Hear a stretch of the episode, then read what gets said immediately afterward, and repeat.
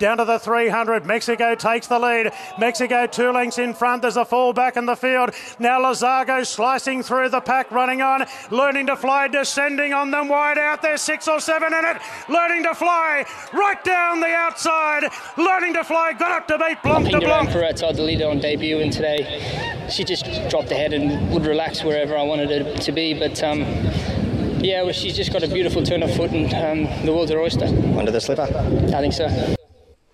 She's pretty good, learning to fly. Well done, Annabelle Neasham. She drove away in a new Ferrari after that performance of that, um, the daughter of Justify. Dean Watling, you're all over learning to fly. She was too strong once again, and um, she looks hard to beat in whatever she takes on now, especially she heads towards the Golden Slipper. Yeah, she's got that tactical versatility we saw um, on debut. Obviously, Schofield pushed the button early, um, adapt to the pattern, which had to be up on pace, and then on Saturday, um, obviously from the draw, didn't have much um, chance to go forward. But I think they settled probably a pair or two worse off than I thought. But turn of foot, high pressure race down the outside. Um, that's the that's the profile for that day. But the I think market. I think moving forward, if they go to Rose Hill, it does she does have that tactical versatility where she can sit up on pace, um, which is often the pattern at Rose Hill. The market was fascinating here. Like the way the race was, the, the track was racing. You think would suit it more than it potentially did before the races started. Yeah, she was exactly. soft in betting. So that was my please explain. Why did she start at four dollars and Kundalini started what five dollars on the second line of betting. Lasago, there was money for that two-year-old. Fasol at seven fifty had support as well, and Blanc de Blanc was kept safe at that seven dollars. So learning to fly, I thought three dollars would have been a good price. I wonder if it comes into consideration with the big boys with Chad Schofield. Obviously, he's a good jockey, but he's not your top line jockey in Sydney. And I know the track pattern did suit coming down the outside, but she was going to get a long way back. So um, we all knew she was going to be soft, but she was very, very soft late. So it's fascinating, um, sort of insight into that race. But um, often, sometimes, the market doesn't always get it right. Jules, what's your please explain on this Monday morning for the weekend review? My please explain is you've got the bloke sitting right next to you, so he's going to be able to help me out here. Where Yes. does Keats go next start? Because he's a living, breathing Moriali. I love you. Oh, okay. Oh, big number, wasn't it? He's put up. A Well, very, so very so, so juicy I suppose for the punters out there, I just want to explain it a little bit. That um, set weight and penalty race was race eight at Sandown, so it's sort of carrying the same weight as a horse, say Sunshine Rising, who was really well supported, nine year old by the way, um, who was domestically rated 107. Now Keats' domestic rating is 86, so you know Keats can go to a handicap right now, an open handicap, and be on the min, no doubt. Can go to a benchmark 89 and be carrying something like 58 and a half or 58. Um, he carries 57 on Saturday against the big, some really good quality uh, open class horses, and runs a ripper off 77 days. Um, and you just seem to think, well, it's going to be perfect fitness wise for a horse that's front runner. So, Jack, where are you going with him, mate? Uh, we're going to have a meeting this afternoon, actually, because he has gone to a big new peak for, for Mildura. Cup? Um, well, we're going to prob- I- I'm probably going to dream a little bit higher, but Gav will pull me back to earth. So we're going to get our heads together this afternoon and make some decisions with where we go. Um, it's a huge performance the way I read races. Like he, he was not suited by the suicidal tempo set by Subconscious, who was beaten uh, 14.8 lengths. Like it, the, the horse that it followed stopped. He was very brave. He he has improvement to come. He wasn't there, like expecting to win on Saturday.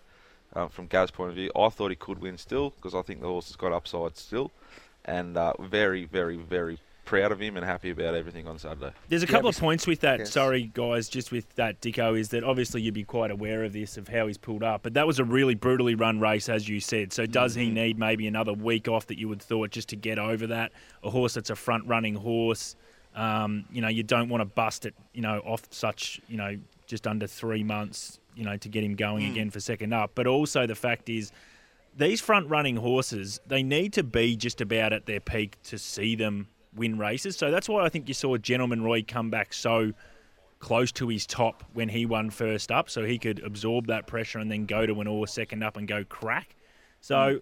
Yeah, I, I think for the punters out there, again, I don't want to speak for Dicko, but I would suggest Keats is probably not far away from being close to his top with a little bit of fitness to come. But yeah, excited to see him next start for sure. the, the messaging was definitely that there's going to be improvement to come Yep. from the run. Um, the report so far has pulled up well, but as I said, we, we chat this afternoon, and he will improve when he gets to lead a race, which he will, and find the fence. That's Yeah, enough that's right. Keats. Yep. Um, yeah, no, I shouldn't have. I just, but um, Yeah. it, it went so good. It went so good. That's a black booker. You're telling oh us, Jules. yeah, yeah, straight in, straight in. Please, ex- please explain for you, Dicko. The finishing post and the camera angles Oh. and the stuff at Sandown, it's just like it does my head in. It was so confusing on Saturday. It was a little bit. It Like, was. we were talking about it all day. It, it, it was. It just looked. It looked. It looked really weird. It looked like it were at a. We weren't watching Sandown or a Metropolitan group meeting. Um, it was like we're watching something out the sticks. And it's obviously hard for Matty Hill because it's just so different Yeah. because you're just sort of And the- used to something. So and the cameraman. What Yeah. about that third for Corniche? Like, um, we're on the edge of our seat for at least Oh. 45 minutes. And Racing.com, the rail out 10 didn't help either. yeah, and any chance Racing.com can put the third number up?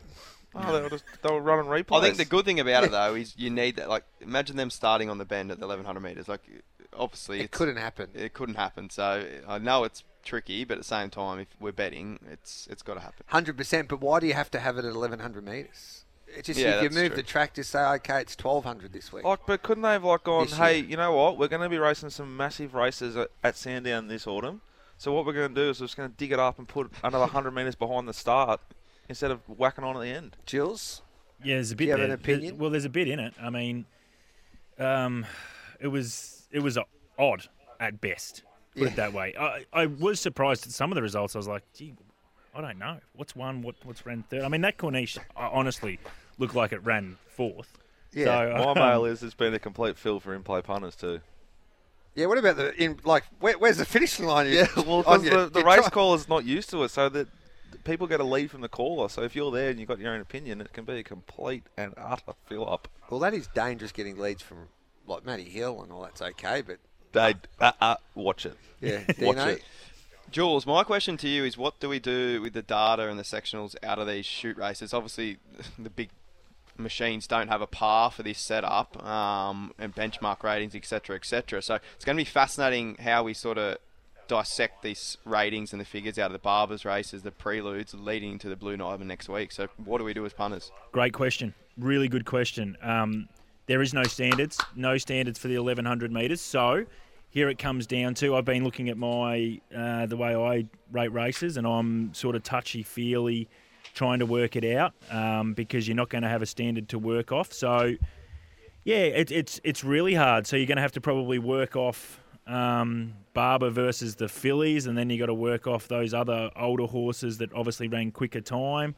Um, but you got to do it. You got to be able to do it yourself and try and figure out what you want to do, uh, because there is nothing to go off at all. And even the 1400 meter open class, um, the Orr Stakes, there's been no Group One at Sandown over 1400 meters. So. Um, again, no real standard to work off. You've got a li- little bit more to work off there because there's been a couple of listed races, so you can get your mind sort of ticking to you know where you think they should be in terms of a standard. But um, yeah, that's going to be really tricky for however long we're at Sandown while Caulfield's out of action. So people are going to have to um, think for themselves a little bit and work it out. And there's going to be di- different opinions of how people think those standards have gone We- or, or what you want to do. Which will create enormous opportunities for Correct. those that want to do the work. Correct. You, I, I'm going to go old school and cut up the, the two year olds versus the two year olds, not worry about the overall time, worry about the race shape. So, which horse was suited, not suited, and will it be suited next time? Uh, and then with the other ratings that come out of these unique setups, which they are all unique, just be very, very careful. Trust in the big number and just don't depend on that big number. Use other factors to, to form your view and get your prices. I'll give you a tip. Don't bet on two-year-old races. What I've seen so far this season have been a complete mess. So many odds-on favourites uh, getting beat, Dino, and you why, might have an at, why are you eyeballing Dean when you say no, that? because he might have an explanation for us. My please explain this week is how Peter and Paul Snowden can do it so well. We've got a horse to peak and run a massive figure first up, like we saw with King's Gambit, Don Leone, and then be so soft. Well, three weeks between runs, second up. It just absolutely fascinates me, and I'm still Was- two year olds and three year olds are my favourite racing, and I still cannot work out these Snowden. Was Saturday the grand final? No, but how do Are you make a grand final camp? yeah, but how do you make a horse go What's your answer? from a massive peak first up over 11,000 uh, metres, everything looks suited, it's come on, everything, etc., and then it's gone soft in a race? What? What? Because they're not going to rev it up to, to, to use it up on Saturday. Its grand final is in four weeks. It's shown it's elite, so then they calm down. They get it right, and it's going to peak again on grand final day. Don't sack it. Jules, Yeah, I mean, it's impossible to really. We speak about it a lot, say, to try and win a diamond and then a slipper. The reason why it's so hard to do is because you can't continually peak, especially babies, time and time and time again. You look at even horses like Anamoe, he could sort of peak in the Cox Plate. Doesn't mean he comes out and wins uh, the Mackinnon or whatever race that is, you know, two weeks later. It's impossible at the top level to continue to get your horses to peak consistently. So there's no doubt the trainers back off with the training techniques and, and they do different things. You'll see it uh, often. We probably just talk about it a little bit more with the two year olds, and we've seen horses in the past do it, the capitalists and those kinds of horses that have been able to come off and then peak again. But it's something that no doubt um, punters need to get their head around and, and not, um, you know, fight. And also, uh, Gaz, you make a really good point. I mean, there's probably no need to really be betting until the grand final when you've seen all the body of work of all these horses, and then you can make your decision if you really want Yep. to bet into these two two year old races. all right, 10 seconds each. If you've got a comment, Dino.